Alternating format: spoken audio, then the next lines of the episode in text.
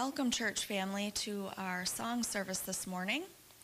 Um, you are the people that I love. The first song that we are going to sing the, today is number 528. If you'd like to join us, it's a shelter in the time of storm. Jesus has always been the shelter in the time of storm.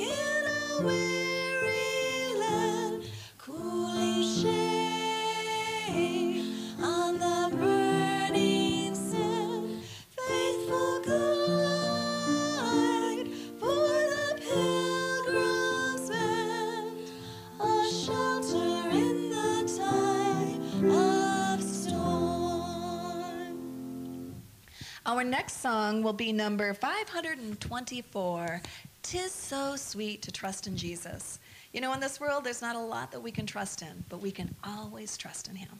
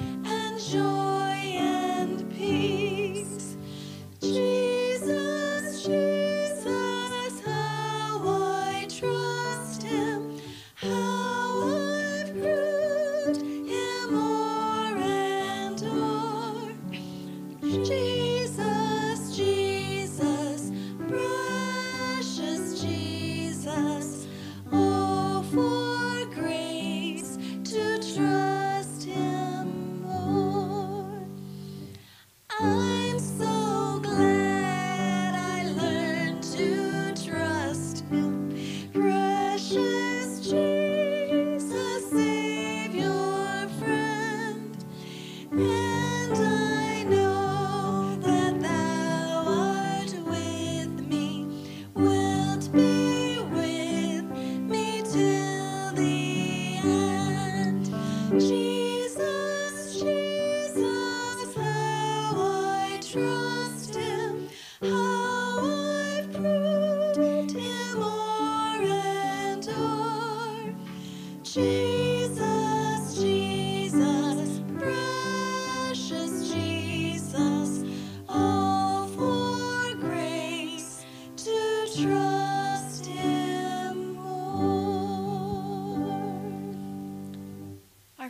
song that we're going to sing is five, or 469. That's Leaning on the Everlasting Arms.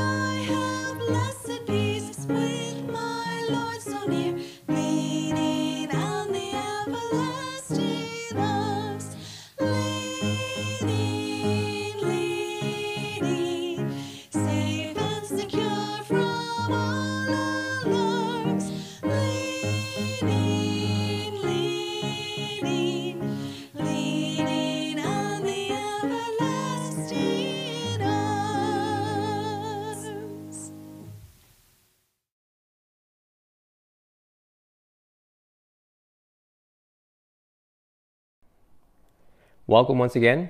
I'm glad you can join us for uh, the a part of the worship in which we study and engage God's Word, the sermon. And I pray that this will be a blessing for you. Allow me to pray real quick before we dive into the Word of God. Father, thank you so much for this opportunity. I look forward to this every week to share with my friends things that I believe you've shared with me from your Word. Help me, Lord, to express it in a way that it's not just going to be understood, but we can see how it applies to our lives. That is not just theory, Lord, but that it empowers us to live lives that honor and glorify you. In Jesus' name, amen. Eh, though I am getting a bit older, uh, actually, tomorrow, I'm recording this on Thursday, tomorrow, Friday, I turn 47. So I'm getting closer to that big 5 0, right? Half a century. And um, um, I, I evaluate myself, my memories, and by the grace of God, I can still recall some of my childhood memories. And I don't know if you have like flashes of things that happened while you were a child. I'm about to share with you one of those flashes, uh, snippets of things that have happened to me that have always stayed in the back of my mind. I remember uh, being in a bed on my back, my grandma sitting next to me, and my grandma was holding a, a button from a blouse, a pretty sizable button, maybe that big, with four holes. And um, then she had a box of matches and an empty glass, the kind that you drink water with, uh, just an empty glass. And she was standing next to me smiling. And she proceeded to take one of the matches out of the box, put it in one of the holes of the button, uh, the wooden part. So the part with the sulfur, where the light comes up, is, is sticking like this. And then she put the button close to the end of my sternum in my chest. So I'm looking at my grandma, and I'm looking at this button, and she's telling me, don't move. I'm like, well, I have to breathe. How can I stand still and, and not, not breathe? You just breathe lightly. Okay, stable, stable. Okay, good. Then she took another match, lit it up, and uh, is bringing it closer and closer. Now, uh, man, grandma, it's going to become hard to not uh, stand still. She put the flame right next to it, and the whole thing lit up, and this whole area felt the heat uh, of the chemical combustion that just took place about an inch from my chest. um, so once that big combustion kind of you know dies down and you're left with that flame, my grandma proceeded to take the glass and gently put it over it, put gentle pressure to make sure that it's sealed, was formed around the edges, and just held it there. I was staring at my grandma and the glass, and I could see the flame slowly, slowly fading, and then disappeared. And the instant it disappeared, a puff of smoke came out and engulfed the entire glass. And you're going to see that well inside the glass, except for the bottom part, where you can see that my flesh had created a little mountain, a little mound inside this, the cup, because of course it had created a suction, created a vacuum inside. My grandma said, Now I need you to really stand still.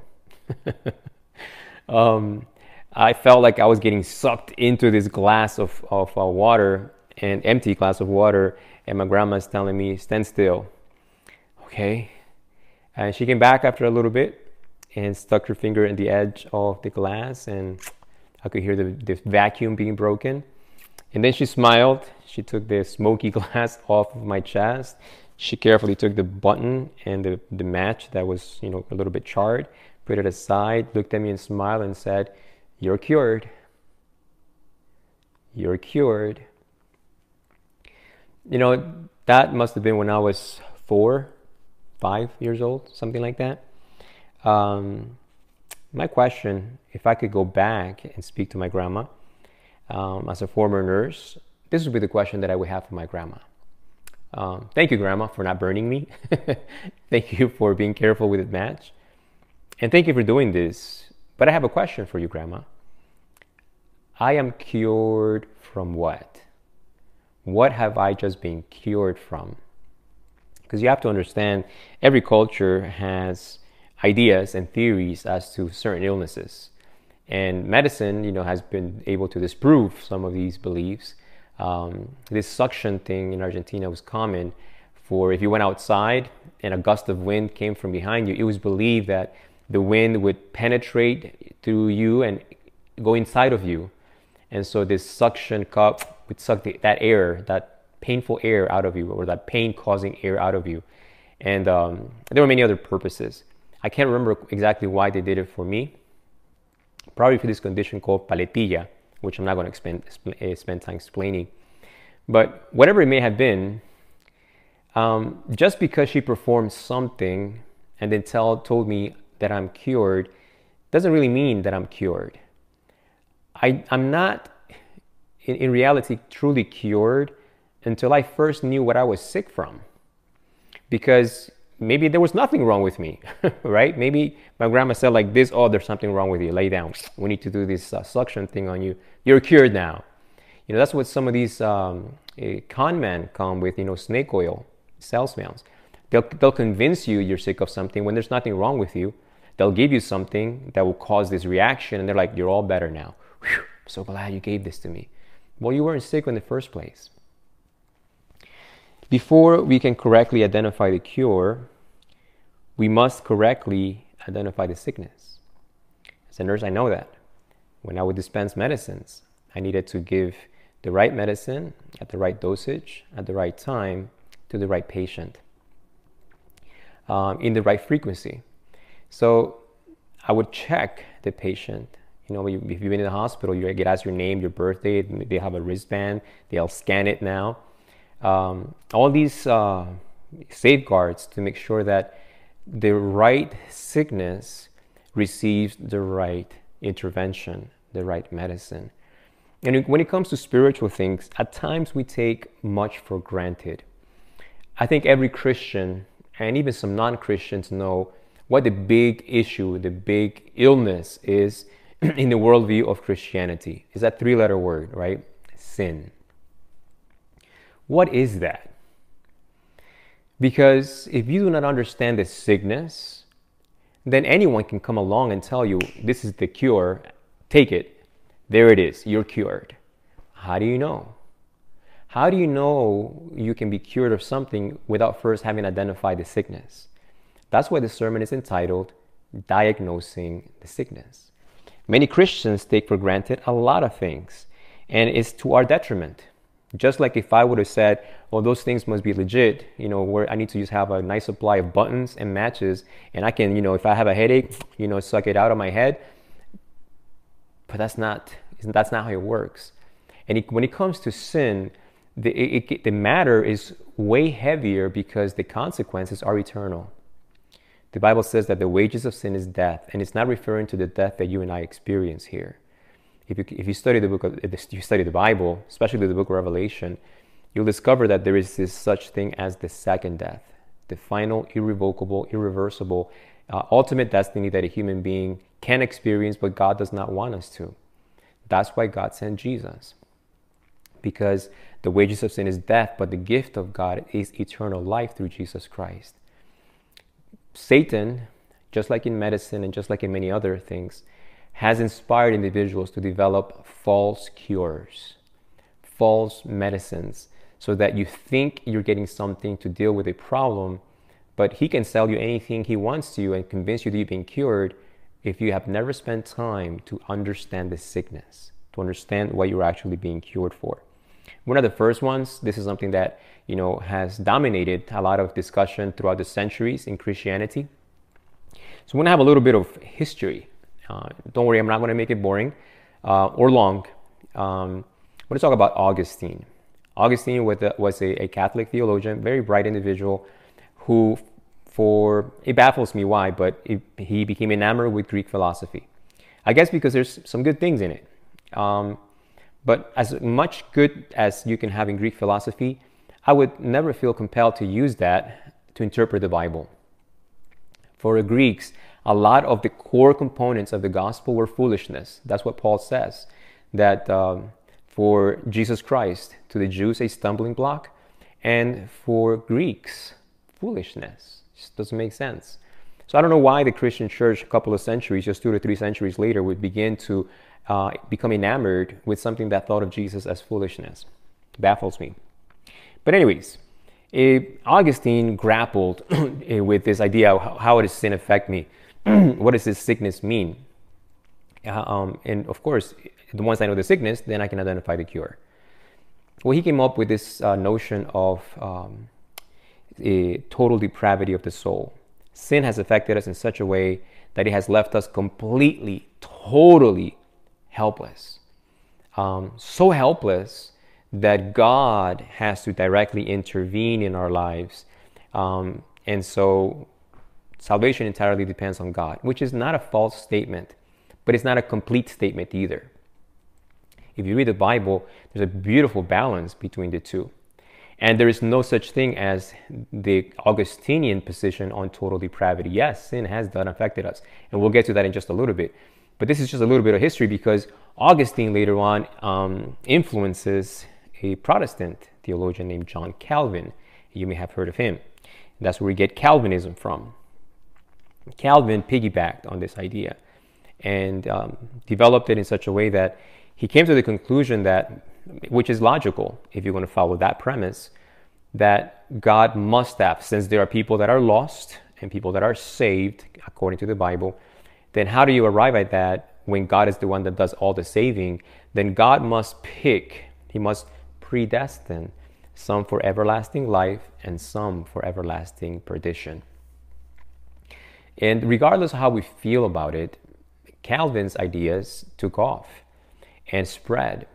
Um, I've always wondered, you know, some of the, the draw from this. And I guess if you assume in the back of your mind that you must be the saved, God must have predestined you for whatever reason, then there is comfort in that because if, if it's irre- irrevocable and irreversible, then you're safe and you don't have to stress about anything. Um, and we can spend a little bit more time developing that, but for the sake of this sermon, we'll just leave it at that. John Calvin felt that sin had done such a detrimental work upon the human nature that God had to do the whole thing in such a way that you have no choice or say in the matter. God has just picked. And hopefully, He's picked you because it's a 50 50 chance. And you really don't know. You won't really know until the day of judgment. You may have a notion, but irrespective of your desires, irrespective of your wishes, if you are those that God has said, not you, doesn't matter what you want, doesn't matter if you want to enter, enter into the New Jerusalem, it doesn't matter if you want God's grace and forgiveness. Sorry, God's decisions are irreversible, and that's what you're left with.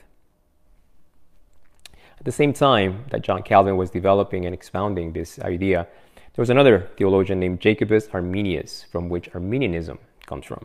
And by the way, John Calvin, uh, you don't have to be a Calvinist. Uh, his theology, you can see it present in Reformed Baptists, Presbyterians, Congregationalists, and others. Uh, Arminius um, disagreed with Calvin in that regards. And his position was yes, sin has affected us. Yes, there's no possibility that I can save myself, but sin has not re- removed from me the capacity to choose. And we don't have time to expound on the whole position of um, Arminius. But the, the, his model of salvation, his remedy to the illness, was that God offers us freely His grace by faith, and I can choose to accept it or choose to reject it. Um, and therefore, when I am lost, I am lost not because God has arbitrarily chosen me to be lost, but because I have hardened my heart and chosen that which makes no sense, be lost. But people actually do make that choice. Um, and if you're saved, it's because you've chosen to receive the grace of God through faith. Individuals that have accepted Arminius' position are uh, individuals like Methodists, Pentecostals, Arminian Baptists, and Seventh day Adventists. Uh, we believe that as well. There's another one, a third one that I'm not going to spend too much time, modified Arminianism. And this position basically kind of combines the first two. It it, uh, it believes that we humans have choice when we are sinful and lost. We can choose to accept or reject the grace of God. But once we receive that grace, we can never lose it. Whereas in classical Arminianism, you are, you are a free agent all throughout the experience. As a sinner, you are free to choose to accept or reject the grace of God. But even after you accept it, even after you've experienced salvation, the freedom to choose has not been removed from you and you can choose to walk away from Christ. And some people's like, well, that's crazy. Who would, who would ever do that? Well, the Bible says that a third of the angels in heaven that were perfect and holy chose that. The Bible says that Adam and Eve, who were created sinless, did that too. So freedom has never been removed from any of God's creatures. And I guess that's, you can hear my position already being presented. Now, before we say, well, I don't like this or I don't like that, you know, when it comes to this issue, I hope that you will stick around long enough to listen because I could have told my grandma, you know, as a nurse now, if I were to able to go back then, and my grandma's try to do that suction thing on me, be like, get this glass off of me and buttons and matches, grandma. Just give me an aspirin or give me a Tylenol. That's what will take care of this. I could do all of that, and my grandma would give that to me, but she would be angry. And actually, I, I better not think about doing that to my grandma because in South America, grandmas, uh, all of them have uh, been thoroughly trained in using this uh, lethal weapon. And you don't want to have grandma taking that chancleta out the, the slipper. Um, but if I would have rejected and said, "Yo, grandma, this is myth. This is you know whatever," she would have been hurt, angry maybe, but not change her mind. And so my desire is that you would not simply say, "Well, I don't like it." My invitation is, "Well, can we at least explore it? Are you could it be that you're taking for granted you understand what you're sick of and then what the cure is? Because maybe it's not how we think it is. Um, I'm going to share one verse with you. Would you. would you allow me to share one verse with you that maybe can help the dialogue, the discussion? And I hope you'll write this verse down and study it, especially if you're not a Seventh Day Adventist. If you are, if you do believe that God predestines, you know, humans, now, would you please consider this verse and pray about this verse? 1 Timothy chapter 2, verses 3 to 4. 1 Timothy chapter 2, verses 3 through 4. It says this For this is good and acceptable in the sight of God our Savior, verse 4, who desires all men to be saved and to come to the knowledge of the truth. Think about what we just read from Paul. God, our Savior, desires all men to be saved. And if that is God's desire, why would He arbitrarily choose to say, but not you? If He desires all to be saved. Why not give Jesus as a sacrifice just for the elect? Why bother with those that he will not bother saving? John 3:16 says that for God so loved not the elect, for God so loved this sinful, corrupt world that he gave his only begotten Son, that whosoever believes in him should not perish but have everlasting life, eternal life. Just some thoughts. Just some thoughts for us to consider. Because we need to understand the sickness if we are to understand the cure and that we've actually experienced it. Another passage, Revelation chapter 22, verse 11. He, this is Jesus speaking again. He who is unjust, let him be unjust still. He who is filthy, let him be filthy still. He who is righteous, let him be righteous still. And he who is holy, let him be holy still. And I hope you caught the emphasis let. Let implies choice. Let implies I'm putting the ball in your court. If you want to continue being filthy, if you want to continue being unjust, I'm going to let you. I'm not going to impose, though I am omnipotent, I'm not going to impose my desire. I would love to save you, but I can't force you. And those that are righteous, let them continue to be righteous. Those who are holy, let them continue in their path of uh, that journey of holiness. At both ends of the spectrum, freedom is never removed, according to the Bible. Um, there's one more let's in the book of Revelation that we'll look at towards the end of the sermon. Here's another one Ezekiel 33 11. Maybe you've heard some of these before. Ezekiel 33 11. Say to them, As I live, says the Lord God, I have no pleasure in the death of the wicked. The whole emphasis of this passage are wicked individuals that we're not to conjecture as to whether they're lost or saved. God is saying they're wicked, not in. I have no pleasure in the death of the wicked, but that the wicked turn from his way and live. Turn, turn from your evil ways, for why should you die, O house of Israel? It's not even to the pagans. This is God's chosen people. Apparently, there are people that, even though we're Israelites, we're going to be lost unless they chose to turn. By the way, just as a little insight, that word turn in the Hebrew is the exact word used elsewhere in the Old Testament for the word repentance or repent. Repentance means you turn, you choose to make a U. Three times God says, turn. That the wicked turn. Turn, turn from your evil ways. If I were to uh, take the Calvinistic uh, interpretation of how God deals with this, what the cure is for sin, and what sin has done for me, then I will be forced to tell God, um, yeah, I, I hear you. Turn from your wicked ways. Turn and live. I have no pleasure, so turn. Well, God, I can't turn because you're not letting me. You are choosing something that even if I wanted to turn, it doesn't matter because you've already predestined me to die. Whether I remain a wicked person or try to reform on my own, it doesn't matter to you. See, it's easy to accept predestination from the premise of He's chosen me to be saved. What if He's chosen your son to be lost? What if you think your grandma is saved, but God said, no, she was a nice lady, took care of you when you were sick, did a lot of wonderful things, but it's not anything that she did. It's just that I said no. Because you see, there is no merits, there's no real anything that a human being could do except that God said yes or no. It's a 50 50 chance that's random. And there's nothing you can do to assuade or affect God's choosing or not choosing you. It doesn't, at least in my estimation, Calvinist, the, the idea of predestination so far in these simple passages just doesn't fit. And I'm inviting you to please study them further. Um, Revelation chapters 3 and verse chapters 3, chapter 3 verse 5. This is addressing taking some of the Calvinistic view and applying it after this, the, the experience of salvation. Revelation chapter 3, verse 5 says, He who overcomes shall be clothed with white garments. It's very specific. This promise is for those that overcome.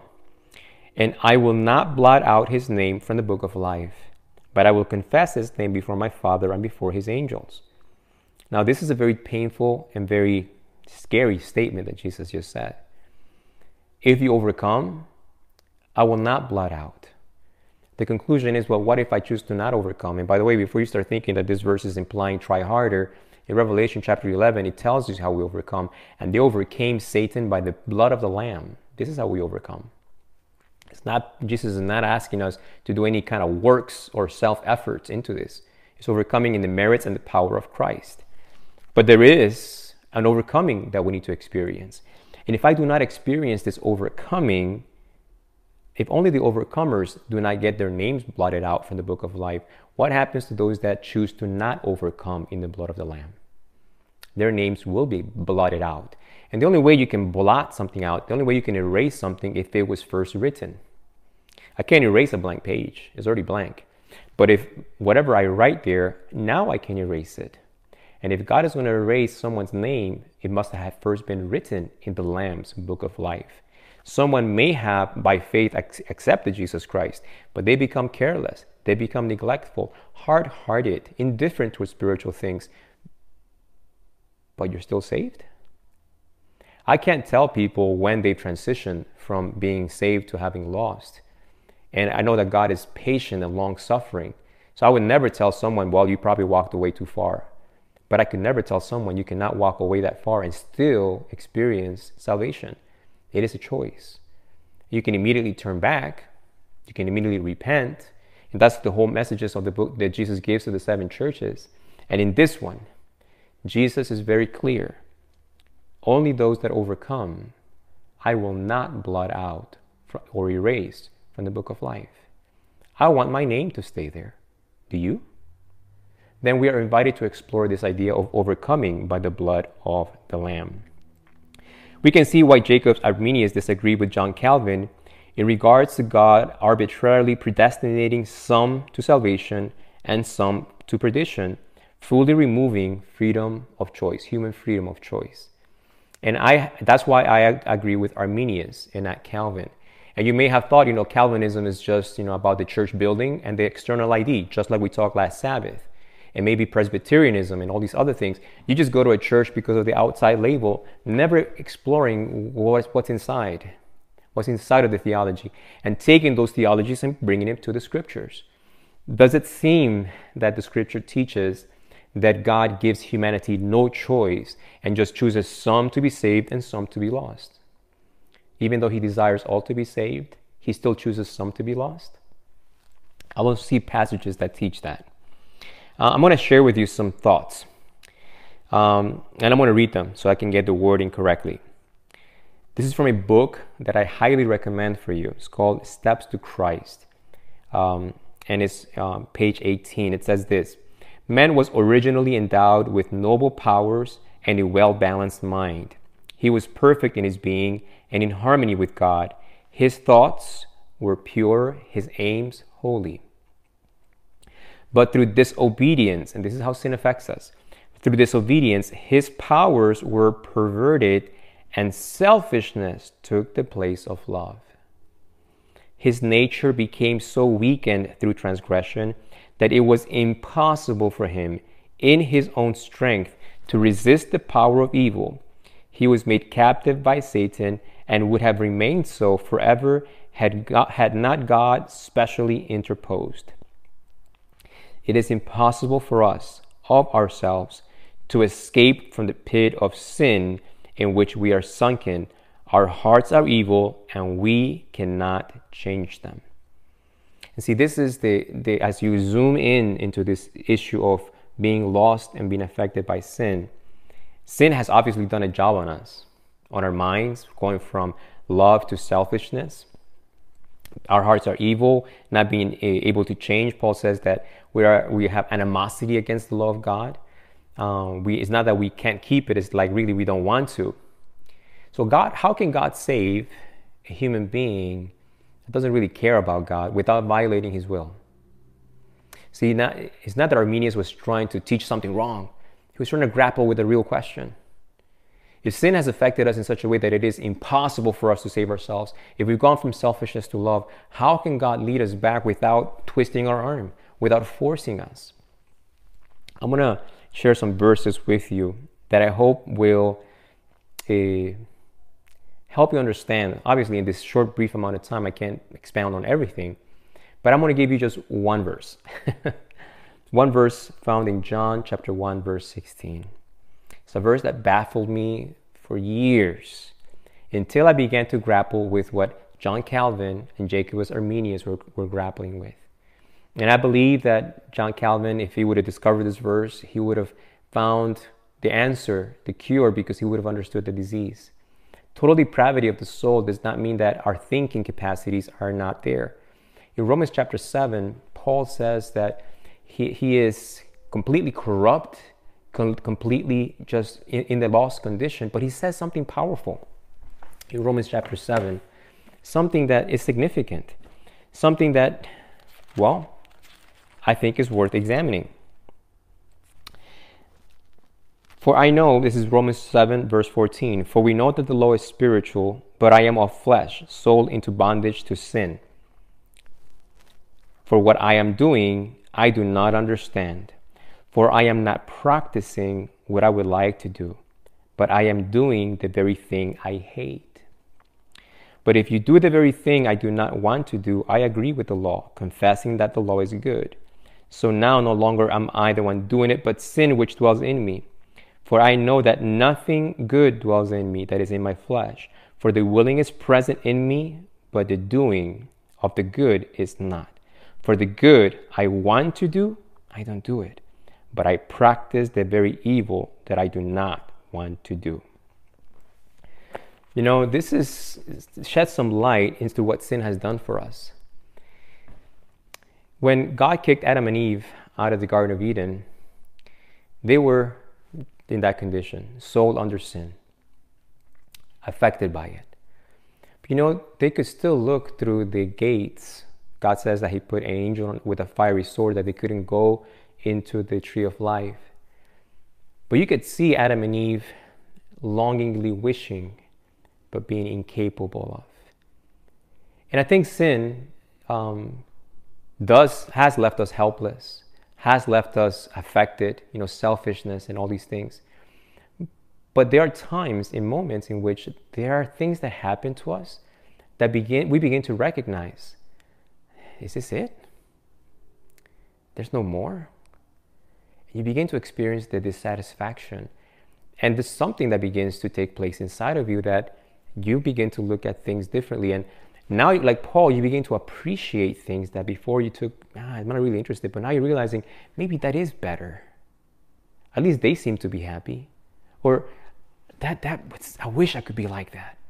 I wish I couldn't, I wouldn't just lose my temper and hurt everybody just like my dad did in my house. I wish I didn't do those kind of things. I wish I could be a different person, a different husband, a different wife, a different son, a different daughter. Romans chapter 7 is the essence of that experience of coming to those points in your life where, where you begin to recognize, I wish I could do these kind of things, but the more I try, the further away from that ideal I fall. And at the end of Romans 7, Paul says, Who could save me from such a body of death. See, I believe that this idea of total depravity describes something that is not found in the scriptures. It's not that humans were left completely incapable of thinking and, and using reason. It's just that it was perverted. But John 1:16, right? I haven't read that verse to you yet. This is what it says. Um, and of his fullness, his meaning Jesus, and of his fullness, we have all, every human being, we have all received and grace for grace. What? I used to read that verse and be like, what does it mean? We have all received grace for grace. Arme- uh, Jacobus Arminius had a theological term called prevenient grace, and it's, it's fancy. All it means is the grace that comes before grace. And he began to see in the Bible that it is Christ, it is His Spirit that works upon the human heart without violating the will, but arousing and bringing awareness to something that is potentially better. And providing for us the capacity to say, I wish I could have that, but I can't. And begin to appreciating something that I do not have. And now there's something that wasn't there before, but that is, has not forced, God has not forced you. You know, maybe if you have children, you're struggling with trying to get them to eat healthy, um, or the things that you think are healthy or that they should be eating you know, threats and coaxings and all these other things and bargaining with them to try to get them to eat. But you're forcing them, right? Eventually, you end up forcing them. If you don't eat this, if you don't eat that, then I'm going to leave it cold and you're going to eat it tonight, right? A negative consequence. Um, but what if you could figure out how? I mean, I'm going to speak personally. Brussels sprouts. My parents could not get me to eat that thing. It was so, it had a bitter aftertaste.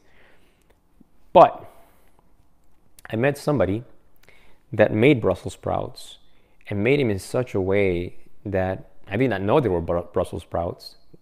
Um, I, a lot of garlic, some good spices, and they told me, "Would you? I'm gonna give you some of my Brussels sprouts, my specialty." But the smell, it's like, hmm, hmm, hmm. But they didn't force me. They began to describe how they cooked it, how they, they processed the whole thing. And as they're describing to me all the garlic, I love garlic, all the garlic that they put into it and all these other things. Now, what I was not willing to consider before, now I am. I had animosity towards Brussels sprouts, and uh, I would never have eaten them willingly, never.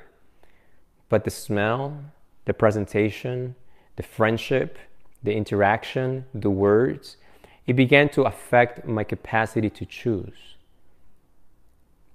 When Arminius says that we have all received grace, the fact that you have, the fact that Adam and Eve sinned, they should have dropped dead at that moment. Have you ever wondered why they didn't? Because the moment that they sinned, at that very moment, the Bible says that God made aprons to cover their nakedness. And it wasn't just their physical nakedness. God put into effect prevenient grace, a grace that will affect us and prepare us to receive salvation grace.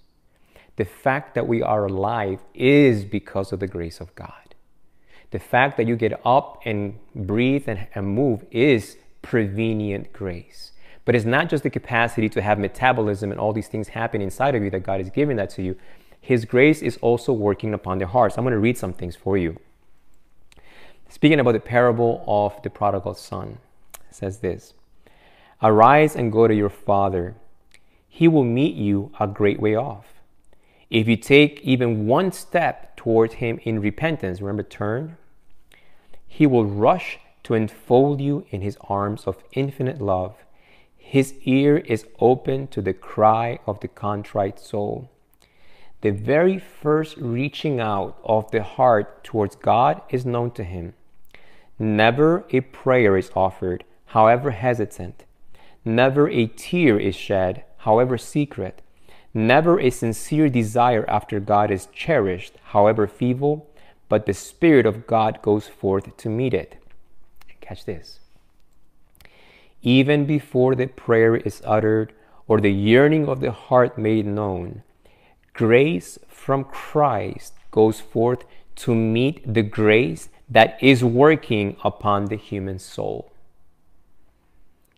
Long before you hear Jesus, long before you step into a church, long before you hear a preacher, the grace of God had been working in your heart and is working right now. It's a grace that is granted to us in mercy because of the merits and sacrifice of Christ. And it's a grace that does not violate our freedom of choice, but allows us a time period in which we can learn and think and reason and have moments in which it, in, the conviction intensifies. See, just because I can cook a wonderful meal of things that my daughters w- would not typically pick, but I and I know that she likes this, and I know she likes onions, and I know that she likes carrots, and I throw a lot of these things into it, I can entice, I can um, allure, attract um, my daughters to consider. Consider tasting and eating what either father in love is preparing for them. There is in us an animosity towards God, but God's grace can affect your mind in such a way that you begin to recognize there are things that I thought would make me happy. There are things that I thought would satisfy me, but they haven't. I want you to stop right there. I want to read to you one last statement because we have to close. Christ is the source of every right impulse, one that can implant in the heart enmity against sin every desire for truth and purity, every conviction of our own sinfulness is an evidence that His Spirit is moving upon our hearts. These are not converted people. These are people that are lost. These are people that are out there. And God is not waiting for you to finally say, you know what, I, I, I don't like that. Um, let me try this grace thing. No, no human being ever makes this transition on, without the Spirit of God already years into the past. From childhood, awakening in us, you know, you shouldn't have taken your brother's toy. You shouldn't have broken their doll. You shouldn't have done this. You shouldn't have responded to mom that way. When you feel and experience that conviction that you were selfish, you were disrespectful, that's prevenient grace. That's the Spirit of God causing you an awareness that what you're doing is hurtful, harmful, and destructive and allowing you to see it. Whenever humans make an effort to reform from a sincere desire to do right, it is the power of Christ that is drawing them, an influence of which they are unconscious works upon the soul, and the conscience is made alive, and the outward life is reformed. The fact that when a child gets convicted that I spoke, I spoke mean to daddy, I, said things in, not in a nice way to daddy, then you begin to shed tears and you go to daddy and you say, I'm so sorry. You are yielding.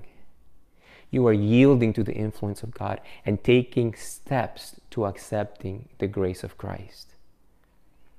It's an amazing way in which God saves lost humanity without removing the freedom of our, of our, of our cho- cho- choice, removing the freedom of our will. The sinner may resist this love, may refuse to be drawn to Christ, but if you and I do not resist, we will be drawn. A knowledge of the plan of salvation will lead us to the foot of the cross in repentance for our sins. Whenever you've accepted Christ into your life, maybe it was in a church, probably it was in a church where we think we have finally, for the first time, heard and responded. But what the Bible teaches is that we have all received grace for grace. From the moment you were born, God commissioned angels, and His Spirit had been working upon your mind. And He knows you, and He's seen the decisions. He knows that maybe some of us for years have hardened our hearts and said no to Him. But He doesn't say no to you. He still puts inside you and me a dissatisfaction when we choose earthly things, idols, and things that are purely for pleasure not for holiness and righteousness. Through influences seen and unseen, our Savior is constantly at work to attract the minds of men from the unsatisfying pleasures of sin to the infinite blessings that may be theirs in Him. To all these souls who are vainly seek, seeking to drink from the broken cisterns of this world, the divine message is addressed, and this is the, the last and third let from the book of Revelation. Let him that is thirsty come, and whoever chooses to, let him take the water of life freely. Revelation 22 17. The, the book of Revelation finishes highlighting the invitation, the appeal to God. But the idea of you now wanting and desiring this water of life and being drawn to it, that experience was also initiated by God. I guess it's a lot simpler, right? Eh, you heard that saying that you can take a horse to the water, but you can't make him drink. Well, what if before I take my horse to the water, I have him lick a cube of salt? I'm not going to force his, his choice. I'm just going to awaken a thirst for something he does not know he needs. All horses will drink eventually. We're the stubborn ones. The Bible speaks of a prophet named Balaam, way more stubborn than a donkey. We are more stubborn than all the animals put together. 120 years, Noah preaching and appealing, and the only ones that went in that ark were the animals. I'm going to finish with this last statement. You who in heart, you don't know why, and you can't quite put your finger on it. You who in heart long for something better than this world can give, recognize in this longing the voice of God speaking to your soul.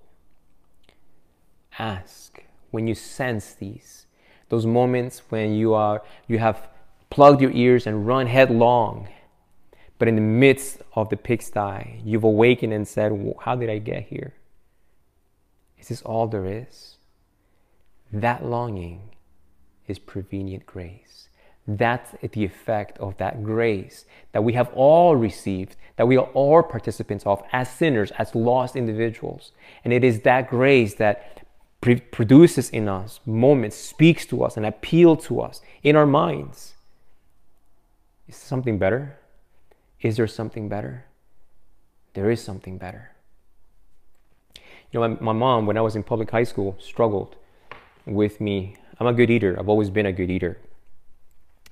But my mom struggled because I wasn't eating her food. And it wasn't just that it was her food, but food that was healthy the salads, the veggies, the, the, that kind of stuff. Plus that it was homemade. My mom was never a fan of, you know, fast food and things like that. We would eat it, but not regularly. Her struggle was that I would come home from school. I went to a public high school in Harrisburg, and I would go to my friend's house. And of course, my mom knew that I would be hungry. And um, she would make a lot of food. My, for my brother and I, my dad would be coming home from work as well, so she would make food for everybody. The challenge was that I'll go to my friend's house to hang out a bit, you know, play games, whatever. And inadvertently, my friend would be like, hey, you want some chips? Hey, you want some Cheetos? You want this, you want that, Snicker bars, whatever. And you know what those things, the category, I know what those things fall, you know, barbecue chips, they're so good, right? Lick your fingers, make your fingers orange and your gut. Um, junk food. It is junk food because though you are eating and ingesting calories, they're not really providing much nourishment, at least not nourishment that you need. Bunch of empty calories and fats, lots of sodium and sugar, but not nutrients, not vitamins, definitely no vitamins and minerals. So I would fill my stomach with that. And I would come home full of Cheetos and Doritos and all those things. And here was my mom's food. It didn't look appetizing. It didn't look appetizing. I didn't want to eat it. And I would nibble on it a little bit, but I couldn't. I was already full. But you know what would happen two hours later? Especially for a 17 year old, those empty calories get burnt up. and I will be starving again. And I had to be honest with myself. Is this satisfying? Because my stomach would start gurgling. It was nine o'clock. The meal wasn't hadn't would not hold me out through the night. Maybe the reason people are lost is because they're not honest with themselves. Because the grace of God certainly is working upon their hearts, saying, Did it satisfy you? You're hungry again. Yeah, you ate, and you ate things that your parents asked you not to eat, but you're starving again. Why not eat what truly satisfies? And it took years. It took years for me to finally tell my friends, nah, man, thanks for the chips. Nah, man, thanks for that. Because I got tired of being hungry. I got tired of eating and feeling hungry. I got tired of drinking and still feeling thirsty. I wanted to experience contentment and satisfaction.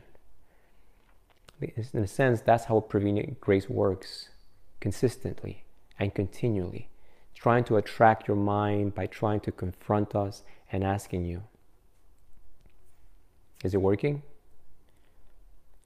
Be honest with yourself. Are you satisfied with the pleasures that contradict your conscience? when I awaken it, when I speak to you, when I show you, and you resist, was it worth it? Are you happy? Book of Revelation is an invitation for you. God has making and will make you thirsty. Will you choose? Would you choose this water? Will you respond to that grace that will lead you to the saving grace of Christ. Father, I want to thank you that you will never force us, but you will definitely call. And I want to praise you, Father, that your call and invitation has never just come once to any human being. You were so patient with Peter and the rest of the apostles. You were so patient with David after doing so many great things, what he did with Bathsheba and Uriah. You were patient with Moses and Elijah. When he was so discouraged, Lord, he wanted to die. You were patient with Jonah. You were patient with Paul when he was Saul. And you've been patient with me. And you've been patient with someone that is listening to this. But Father, acknowledging that you've been patient is not enough. I pray that if anyone is listening and has heard and understood. I pray that, Lord, as they, from their own experience, recognize, I know that experience. When I heard you who long for something better than this world has to offer, now they know, Lord, that that was not something that came from them. That was you speaking to their soul, letting them know there's something better. Your grace has been working upon every human being. And that's it, Lord is those moments in which we have moment of epiphany, of enlightenment, of saying, I not this this is it. I, it's not satisfying me. It's not working for me. Those are the moments, Lord, where you want us to turn to you, to turn, to turn and live, to turn and take of the water of life. And if there's someone watching, Father, that has not done that yet, I pray that they would choose that now, that they would respond with a sincere yes. Lord, I, it's been an imperfect presentation, but I pray that your Spirit would make it perfect and understandable to those whom you are seeking to save, and for those whom you are seeking to lead to a continual experience of overcoming, me included. Thank you so much, Father, for teaching us how you deal with sin without violating our will Father, we receive it with joy and gladness and gratitude. Thank you for your Son, Jesus Christ. Thank you for the grace that you've given us through him. In Jesus' name, amen.